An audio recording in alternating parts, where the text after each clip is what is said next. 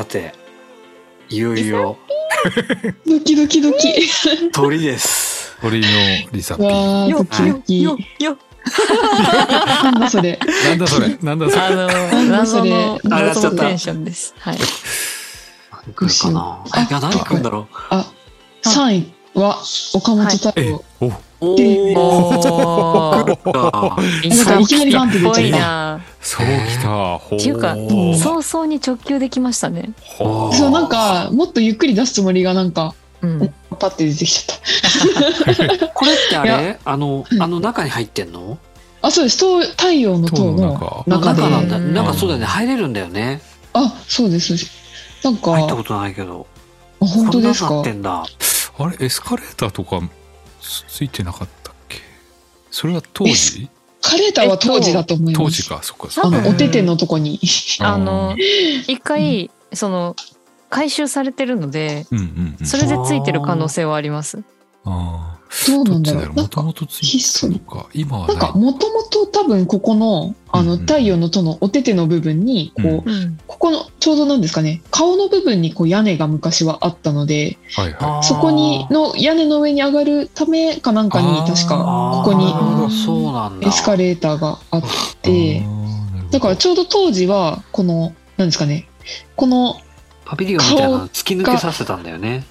そうなんですよねう。んそうそう、確か、当時、当時の写真とか出てこないですかあ、そうそうそう、なんかこういう風になってて、この、すいません、なんか、ポッドキャストでめっちゃ、画面共有をして喋ってますけど、うん。あ、の、はい。あの、当時屋根があったところの、うんうんはい、上に上がるための、うん。まあ、エスカレーターあったんですけど、今はそこはなくなってうんいて、まあ、屋根もなくなってっていうところで、へえ。はい。岡本太郎か、これ。本当に岡本太郎ってやばいよね。うんうん。あごめんなさい。はい。どうしてどうしてどうして？いやでもなんかうん、結構悩んでうんはい入れたんですけど、これ第いや3位。やっぱり、あ、第3位です。うんやっぱりなんか、入った時に、これやべえなって思う。ね。やっぱりなんか、対やべえなって思う。そうなんですよ。しかもなんかやっぱ、外から見た見た目と、なんか全然違うじゃないですか。うんなんかもう、うん若いし、なんか私が初めて行ったのは確か2018年か2019年か、あの、ちょうど内部もずっと見れなかったけど、うん。あの、こう、多分修復して、確かに。うん。はい、見、見れるようになって、まあ、ちょっと経ったぐらいの時に行ったんですけど、なんか中入ったら変な音楽流れてて、低音で、なんか、じゃんじゃんじゃんみたいな。なんか、気象って思って、まず最初に。なんか、なんやか、その時、岡本太郎全然知らなかったから、あなんか衝撃あ、すぎて、やばいとこ来ちゃっ、たみたいな。えやばいとこ来ちゃったなと思って。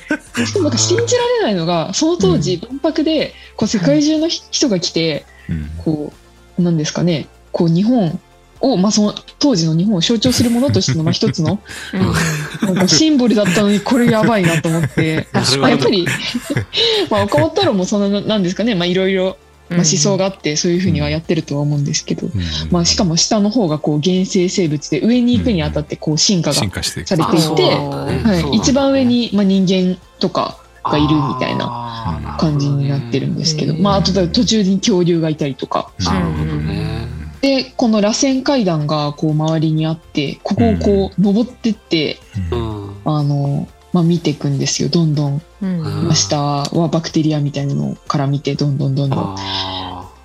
生命がか上に行くにつれて階層みたいになってるんだね。あ、そうです、そうです。なんか本当に自分の足で歩いて、こう、うんなんか、その生命の歴史を辿辿っていのく感じになってくるんだね。進化の歴史を。そうなんですよね。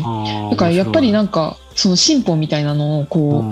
なんか万博でテーマになってた時にあ、、なるほどね。まあ、うまいことこう、ね、はめながら。っていうのが、まあ、あんまり、まあ今も、ちょっと岡本太郎はすごく専門的に詳しいわけではないですけど、やっぱりりなんか何も知らない状態で見ても、やっぱりパワーがすごくて、しかも、う。ん、なかなかその1970年代の、うんうん。なんだろう、展示がそのまま残ってる空間ってやっぱりなかなかないなと思って。だ。そうですね。これってうんその当時のものとしてはその当時のものなんだ。そうです、そうです。なんかまあ、まんまなんだね。そうです。さすがにまあちょっと重量とかもあるので、そこはあの回収したりとか回収はしててはいるみたいなんですけど、まあ、ほとんど当時のままで残ってるっていうのが、まあ、私としてはその空間やっぱりうん。こう再構成されたわけでもなくその、うん。その時の万博のままのものがこう見れて、え全然古臭く感じないね50年経そうなんですよね。だからなんか全然その時の当時のこともまあなんかまだ生まれてなかったのでうん。うんわかんないですけど、うん。生まれてないか。生まれてないですね。そうできた時生まれてないけど。あと20年後ぐらいに生まれますね。そうだよね。すごいな。あだから普遍的なテーマなんだよねある意味でね、うん。あそうなんですよね。だからなんかその時やっぱりテクノロジーとか技術とかはすごい言われてたけどやっぱりうん。今み50年経ってみてもなんかこうなんですかね色あせないじゃないですけどなんかやっぱりそれはね。すごいなと思って、それはすごいわ確かに。うん。はいなのでやっぱりちょっと第3位。これ。それで3位なんだね、そんだけあれでいやーまあでも結構3位2位と3位は結構なんか1位はすぐ決まったんですけど、はい。2位と3位は全然決まらなくていうん。やなんかどうしようみたいなもうなんか2つ1個だけにするかどうしようかなみたいな。え。考えながらはい。面なるほどね。これがはい。いやーいいですね。ーいいですね。はい、えー。ぜひ行ってみてください、皆さん。あの、お話を聞きたい。ので。あれ、今大阪にあるんですよね。そうですね、あの、万博公園とかに。あって、で、なんか、この太陽の塔の中もいいんですけど、結構うん、エキスポパビリオンっていうのが別の塔にあって、うん。そこも結構面白くて、なんか当時のパビリオンを改修して、まあ、記念館みたいにしたとこなんですけど、なんか、結構そこも当時のまま残ってて、はい。面白いです。すごい綺麗だしはい。かっこいいわ。行ってみよう。近くにニフレルっていう動物園もあってカピバラが見れるので、カピバラもいるんだ。はい、ね、結構エキスポシティはねいいろい。ろ。はい、ぜひぜひ行ってみてください、皆さ。はい。ありがとうんございます。はい。第2位なんだろう。第2位は、はいいやー、なんかこれは1個に絞るのが難しかったんですけど、はいミスター。ああまあねねこれだって学部の時に研究してたやつだねなるほどね。やっぱりリサッピはそういうヤバい系なんですね。最近確かにうん、全部やばいかもしれない。1から3。そう、なんか本当は結構やばい写真、やばい、やばい、やばめのやつにしようかなと思ったんですよ。だからこの、まあちょっと、はい、こういうのにしようかなと思ったんですけど、まあちょっと、はい。なんかいろいろ話すのが、はい、ちょっと公共の電波でいろいろ話すのは難しいかなと思って。はい、あのーちょっと無難な感じの、はい、グッチ Four Rooms っていう、これインスタレーションなんで、ちょっと誰、なんかどういう作品だったかっていうとちょっとむずいんですけど、うんうんこれじゃないや。おおグッチ Four Roo。これは横浜と言えないです。グッチ Four Rooms っていう。あ、そうなんですよ。なんか、何年だったかな。えー、っと、こうなんか他は塩田千春とかが出てて、こうグッチの、あのー待って作品と、リサさんに最初に見せてもらった写真よりやばいやつじゃん。そうそうそう。なんかあの そうかな。ちょっと平面っぽく見えてたか俺ら、も平面だと思ってたなんかあの冗談でやばいねって言ってたけど本当にやばいんだね。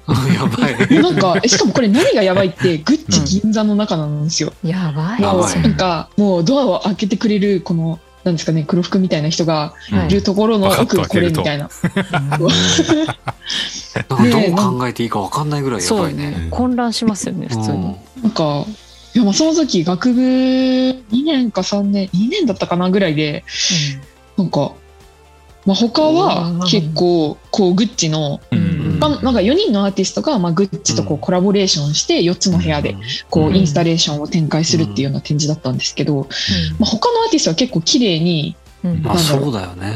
はい、あのカバンだったりとかなんか服飾品とか置いて、こううん。アートと融合させてたんですけどなんかミスターだけなんかめちゃめちゃボロ雑巾みたいなやつとかがボルゾーキみいっぱい落ちてるんですよトピア感がその辺に強いっていうか。すごい。そうですね。うんそうなんですよ。あ2016年ですねなんで学部2年の時かに見て。戦争の後の秋葉原みたいになってるもんね。そうなんですよなんか、戦争の後の秋葉原。なるほど。うん。でなんかちょっとグッチのものがちょっと見当たらないんですけど、私が写真、自分が、あ、そうそう、あ、あったあったあった。私が撮った写真なんですけど、これグッチの靴なんですけど、履き古した靴が転がってるみたいそうそうなんかグッチの靴、めっちゃ絵の具でぐちゃにされてるんですよ。なんかもう かわいそうになってきて、グッチの靴が。逆にここまで来るとそのグッチのその宣伝というか根性が見えてきますよね。あーすごい。そうそう。だからなんかやっぱり、な。うん。なんか、そうなんか他のアーティストは綺麗に展示してたの、うん。もうあってやっぱり。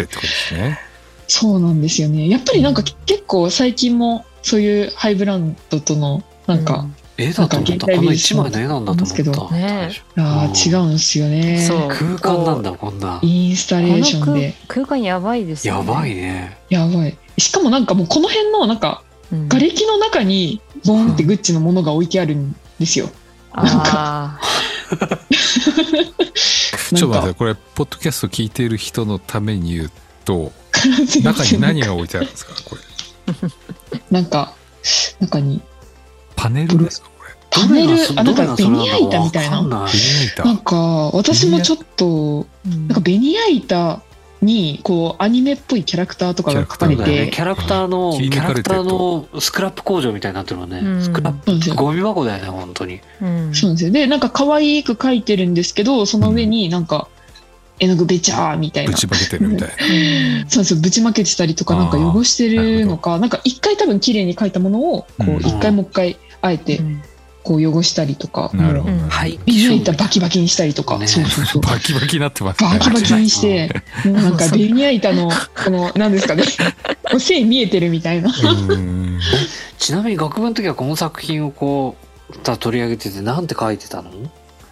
えー、なんかもう私、記憶があれなんですけど、でもなんか、やっぱり破壊するのが、なんて書いたかな、ちょっとすいません、私も全然覚えてないんですけど、うん。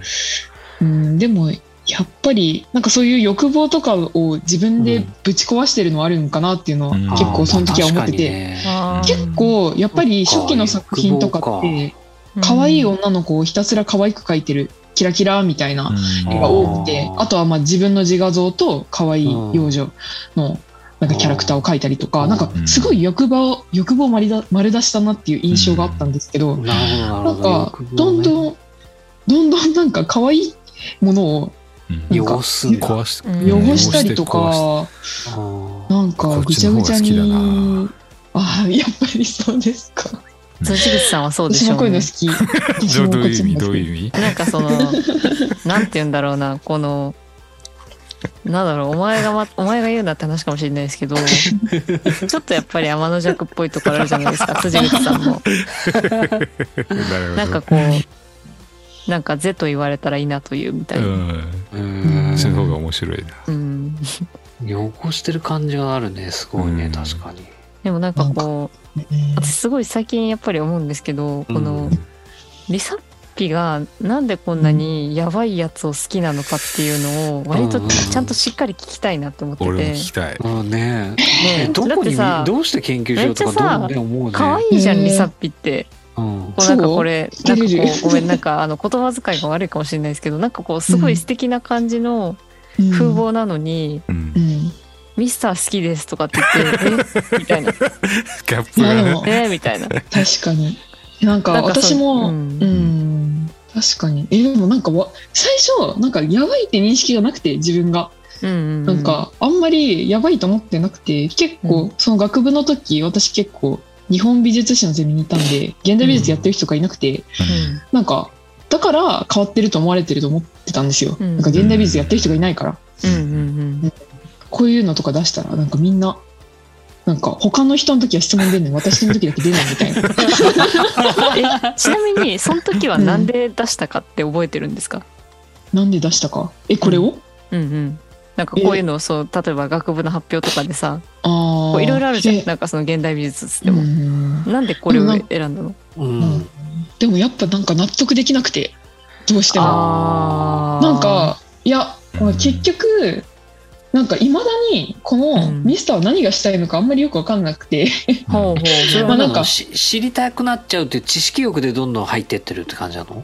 知識欲もそうですしなんかやっぱりいろいろまあ主にやっぱミスターって村上隆の弟子なので、うん。村上隆の文献とかは一通り当たってるんです当たったんですけど、うん。うんやっぱりなんかでも村上隆ほどなんか戦略的にいろいろやってるようにはあんまり見えなくて、うん。でも村上隆と似たようなところにやっぱりカテゴライズされるけど、なんか違うなっていうのがやっぱずっと思ってて、なるほど。あとなんかやっぱりそのなんかが知りたいってこと？そうですそうです。って思ってうん。結構ずっと、まあ、卒論は書いたんですけど、でも結局なんかあんまよく自分の思いをつらつら書いたんですけどなんかあんま分かんなくて。でもなんかミスターについてこう詳しくつらつら書いてるような論考もそんなに、まあ、美術手帳のね,、ねうん。はい。ちょっとちょこちょこ載ってるぐらいで好きなのは好きななの？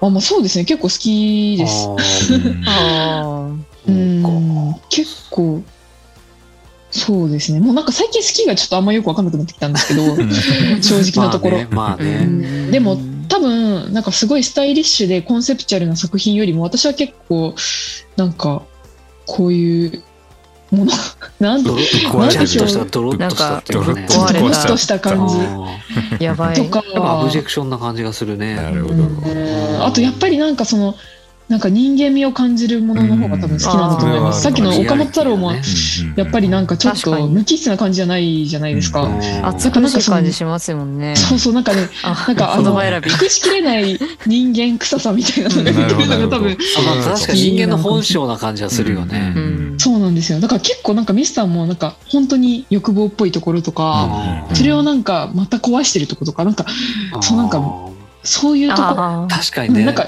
大好きなものを綺麗に描いたのに壊しちゃうなんて欲望の究極形態みたいな感じするもんね、そうそうそうそう。なんかそれやっぱりうんリサッピ結構暴走系だから、そういう意味ではそのこの思考思考パターンが割と似てんのかもしれない。暴走系というかパワー系というか急にすごい確かにぶち抜けた感じはあるよね。ポーンって言ったりするじゃないですか。なんか。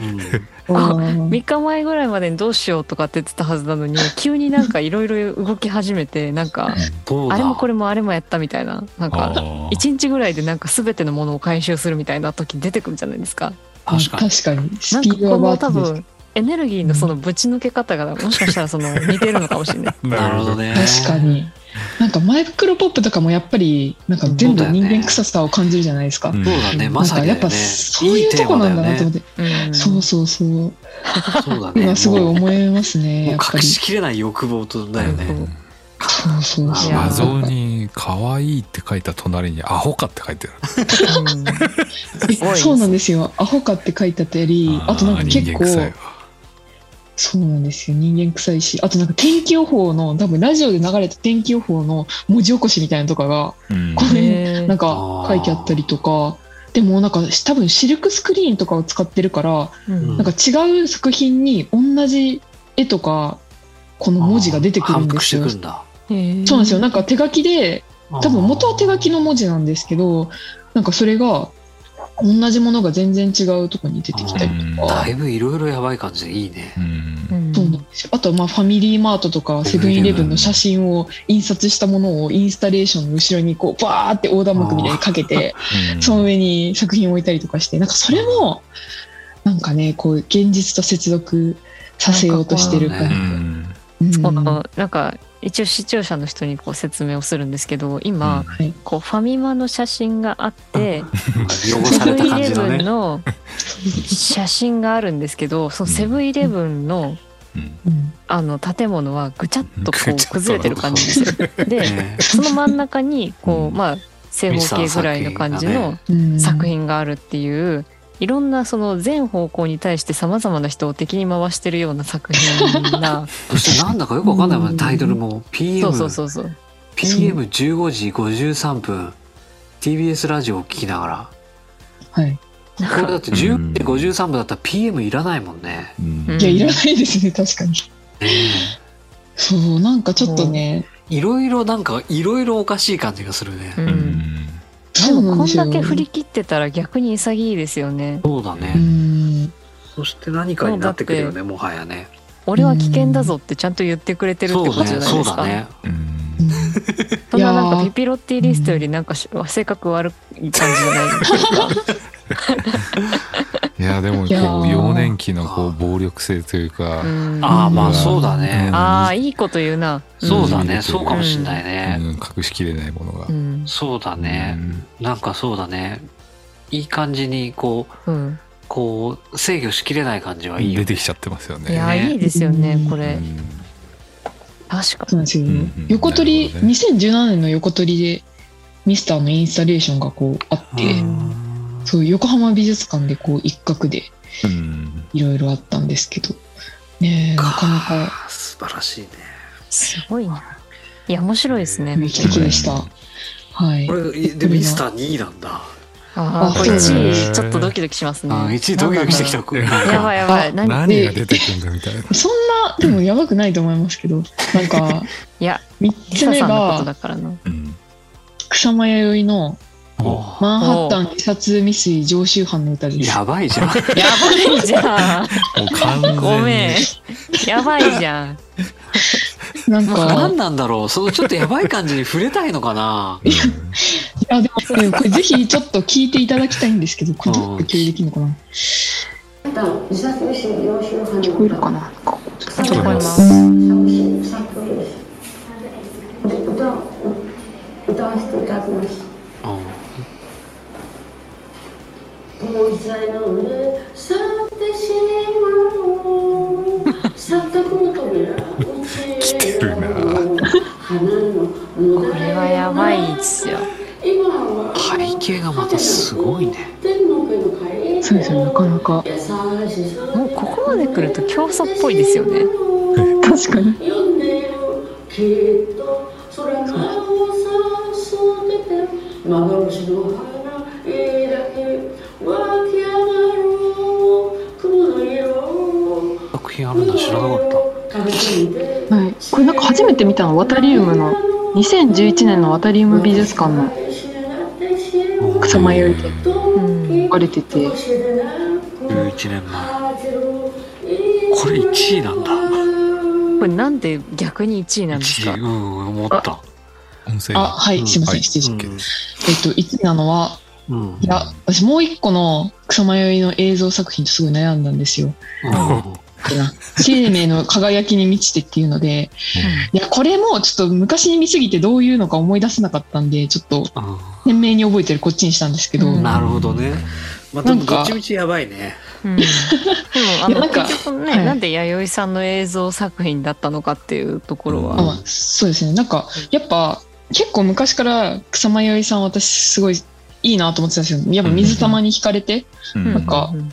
松私昔小さい頃長野に住んでたんで松本市美術館の草間彌生コレクションと結構見ててやっぱりうん。水玉可愛いなって思ってて、うん。で草間彌生の展示ワタリウムでやるってなって、まあ、その時中学生だったんですけど、うん。まうんあ、行ったんですよ。そしたらうん。これが可愛い水玉の中に紛れて衝撃だったんだ。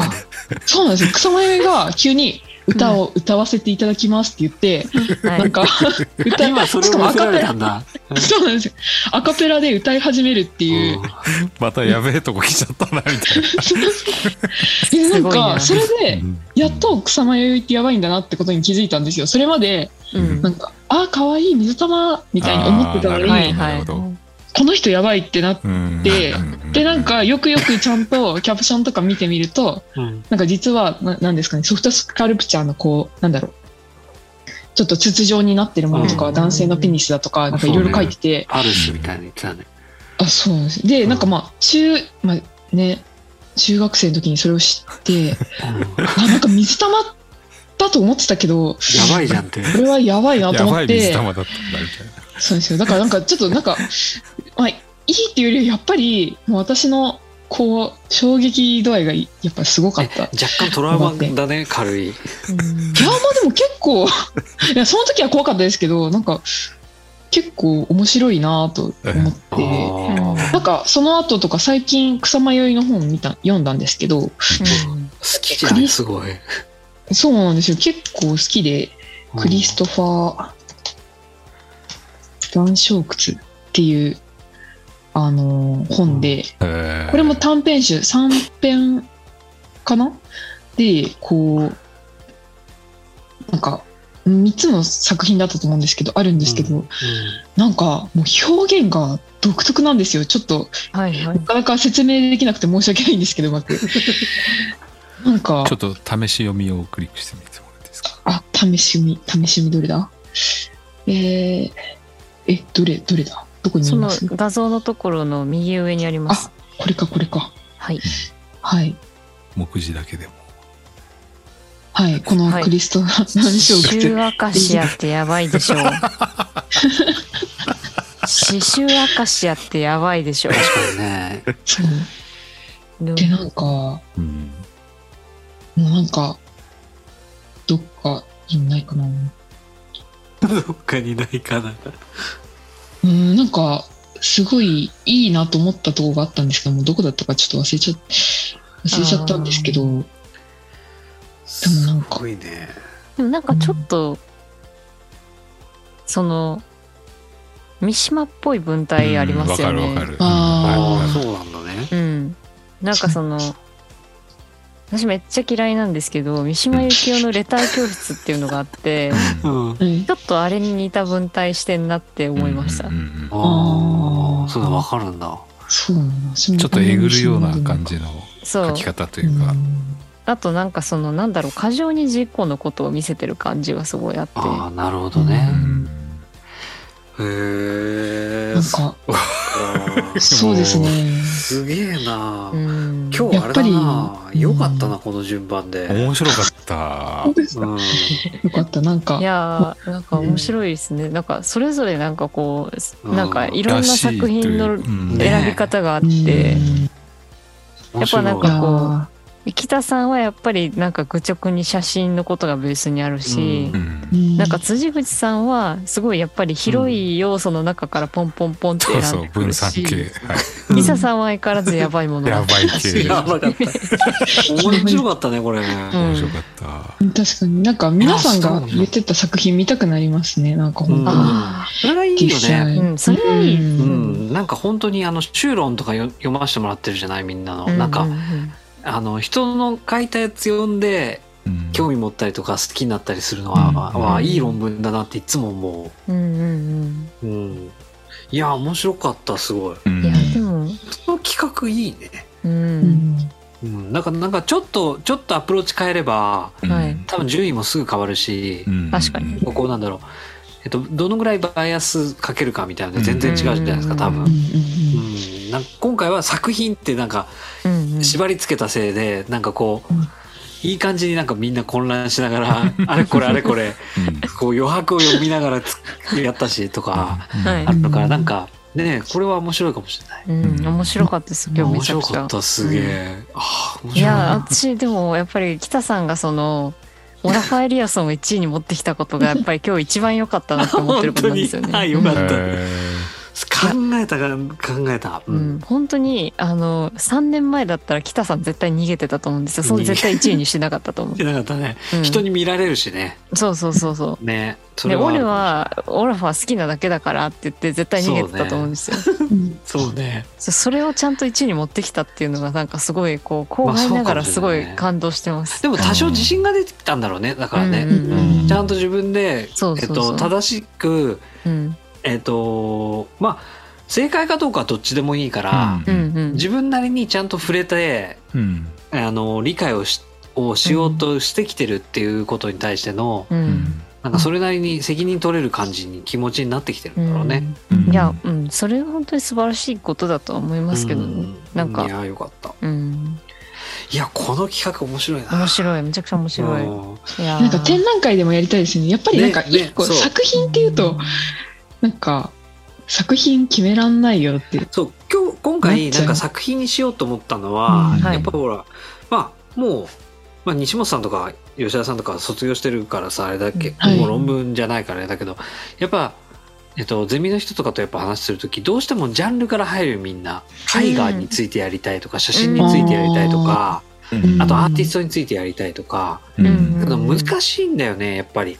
確かに。なんか、うん。本当は、作家研究って言ったとしても、本当に作家のこと研究するってすごい難しくて、多分作品から入っってうん。その作品深掘りすると、うん。えっと、そのアーティストのことが分かってきて、そのアーティストのことが分かるとそのジャンルのことが少し分かってうんってうん。いう風になってった方が本当は結果的に広いことが分かるような気がするというか、っていうのはなんか今回特に白論書いてなんか現代写真のこと全部は分からないけれどうん。このアーティストとこのアーティストとこのアーティストとこのアーティストのこの作品から始まってこのアーティストごとに分かってった時にうん。現代写真のここまでは分かったっていうふうに分かるようになってくるんだよね。うん。っていうのがなんかね。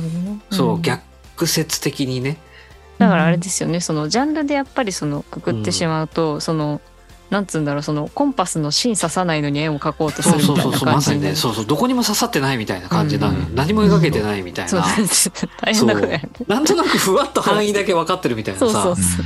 でもさ本当のその範囲がさ正しいのかどうかよく分かってないみたいになると、うん。なんかちょっとやっぱそれって結構難しいからだから作家研究進めるんだなって。で本当は作家研究じゃないんだなって思うんだよね。あまあ先生そうだ先生が言ってることもね。なんかどっか作品とかを取っかかりにうん。スタートして、うんうん例えば実際は分かんないけど具体的なことではないけど例えば4作品ティルマンスのことがうん。書けてたら、うん。ティルマンスのここからここの時代のことは分かってますとか、うん。みたいな風にしてなんか多分キーになる作品とうんかうん。をこう選べるかどうかだったりとか、うん。でティルマンスのことがちゃんと分かると実は90年代から2000年2010年ぐらいまでの写真のことが分かるみたいになってきたりとかって言って分かっていくような形で思考が多分出来上がっていくんだと思うんだよね。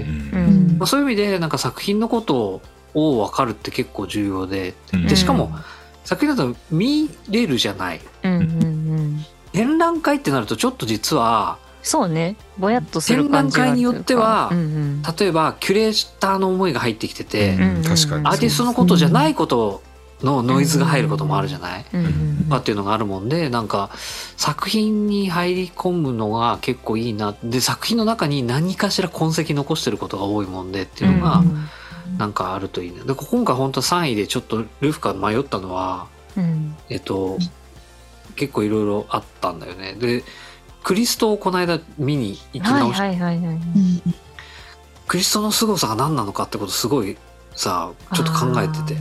うんドローイングを売ってう資金にしてるって言ってるけどさ、あのドローイングめっちゃうまいのね。へえでうんビビったのはうん。えっとパリのパリの凱旋門をこうん。う包んでるやつ写真にしか見えないようなドローイング描いてるわけ、うまいのよ、えでうまいのはうまいわけ。うん。さらにすごいのは下に2万5千平方メーターのファブリック布と3000メーターの赤いロープが必要って書いてあるの。すごい。要はうん。ドローイング描いてる時点でうんで実際いい最終的にはその布の量とそのロープが必要でそれで完成してるのよ。そっか前前作品の前に作ってるってことですね。そう。あ全然だから専門家が要は後になって作って計算したんじゃなくてもう、うん。アーティストとしてはだから現実と自分の頭の中とーイメージとか全部イコールでつながってるんだよ。うん。もうドローイングでこういうことやろうって計画してビジョンで考えてる時点でクリストはもう完成に必要なメディウムの量まで分かってるの。すごいな。すごくないこれと思って。うん。でそういうディテールって作品の中に残ってるわけ。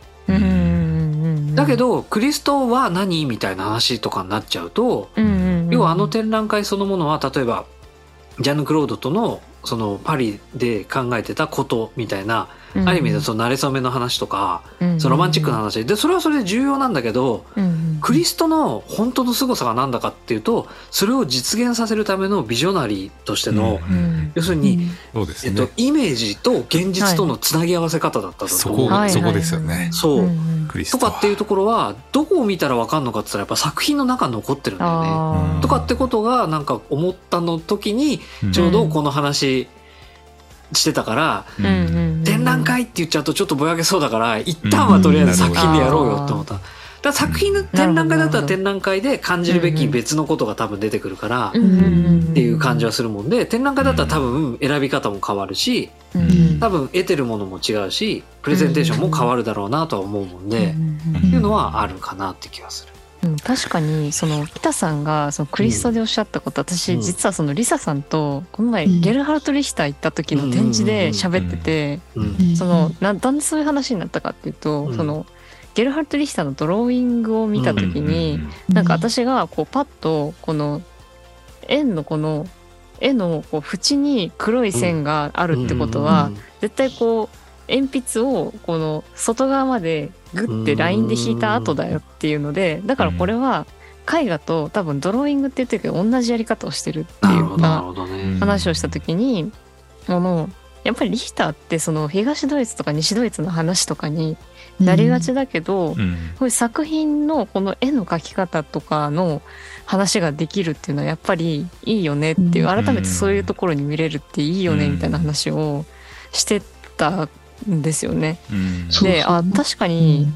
そうだなって思ってたからこそこう全然違うアーティストでそういう話を聞いた時にうん。やっぱこの作品をこうつぶさに見るっていうことの重要性ってやっぱあるよなっていうふうには感じましたね。うん。あるんだよね、うん。そうなのなんかそうなんだよ。さっきのつぐさんのその神は細部に宿るじゃないけど、うん本当に細部に何かの証拠になるようなことを残してたりとかするから、うんそれは意図的にそうしてんのか、うん。うんえっと、そうなっちゃってるのかはわからないけど、うんっていうのもだからそれは展覧会見たりとか、ん。なんかそのいわゆる一般的に言われるストーリーそのアーティストのストーリーの中とはうん。から取りこぼれちゃうようなこととかって結構あるから、うんうんうんそういうのはすごいやっぱり一個の作品見る面白さだと思うのよね。確かに。あーなんかまたあいやなんかね巨匠であればあるほど多分そういうのって見逃されがちになっていくからうんそうだよ。こそねそうやってこうつぶさに見ていくことってめうんちゃめちゃ大事ですよね。そうなんだよね。なんかやっぱ作品を見れるときに見とくべきだね。いや面白かった。すげえ長い長時間でしたが今日はこれだからちょっとばらけて編集をこれ4本じゃなくて5本いくんじゃ5ないですか？本いく可能性あるね。あのまとめ編っていうのが出てくる。出てキャーなんか用意してきた割になんか全然思っでした。より思ったよりうまく喋れなかったりするでしょ？うん。喋れない。全然喋れそう。だからさそれもまたあれなんだよ。やっぱりうん。多分えっと人にさ話すこと前提でうん。作品見てるのとうん。自分の中だけで消化するのとではまた見方も変わるから。そう。だからそういうのとかもあるもんでその時の脳の使い方違うっていうかあらね、うんそうするとだからなんかこうこういうことが起きると思って展覧会を今度から見ることになれば、確かに。いやでもセレクもトがもうそれぞれがの思考が多分出てきててうん。すっごい面白かった。面白かった。本当によかったです。でねリサピーが好きになったね。今日やったー。なんかやばいもんがにじでもそれみ出てたって面白いよ。よね、それって面白い。うん吉田さんが選んだ作品を見て吉田さんを好きになる。そうそうそうえそう。嬉しい。いいなあそういうところにし吉田さんの思考が現れてるんだもんね、うん。い面白い。いな。あ染み出てた染み出てた。なんか。すごい原点を思い出した感じですねい今日。やいいですね。なんか。最高じゃないですか、うんこのねえいいですね全楽しい。全視聴者の人にこのリサピーの素敵なうんことがもう伝われば、ね私はもう大変満足でございます。ちょっと本当皆さんに草迷いの本読んでほしいですね本当に。そこ？好き嫌いあると思いますけど、うん。そこ？強く押すんだそこをなんねでそこ？押しいやいや押すやっぱなんかいいんだけどねいいんだけど、まあ1位だしね。うん一位でそうそう。そうやっぱなんかうん。そうなんかさもう水玉ばっか見られてるからさ ちょっとそっちをもっとみんな見てほしいっていう気持ちが。それはわかる、うん。それはわかる。そうだからなんか水玉をね見る目も変わるからぜひ。うんうんうんうん。まあ確かに。そそこがあれだもんね、うんえっとレフェランだよね。衝撃だもんね、うんうん。そうですね。いわゆる草間彌生はこうって言われてることが一瞬崩れた時に本当の草間彌生が見えてくるってことだよね。だからまずうんはそのリサピーがまずその見せてくれた YouTube のあれを見てから うん本屋さんに行ってあの本そを買うともうもうブレイクスルーですよ。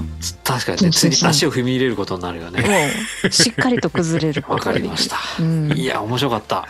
いやいやちょっとまたこれやりましょうぜひ。やりましょう。思考を変えてまたね。ははい。い、はいい、やこれ結構いいと思うな。うん、はいいや楽しかったな。楽しかった。本当に楽しかった。ありがとうございます。じゃあ長い時間ありがとうございますありがとうございました。ありがとうございましたありがとうございました。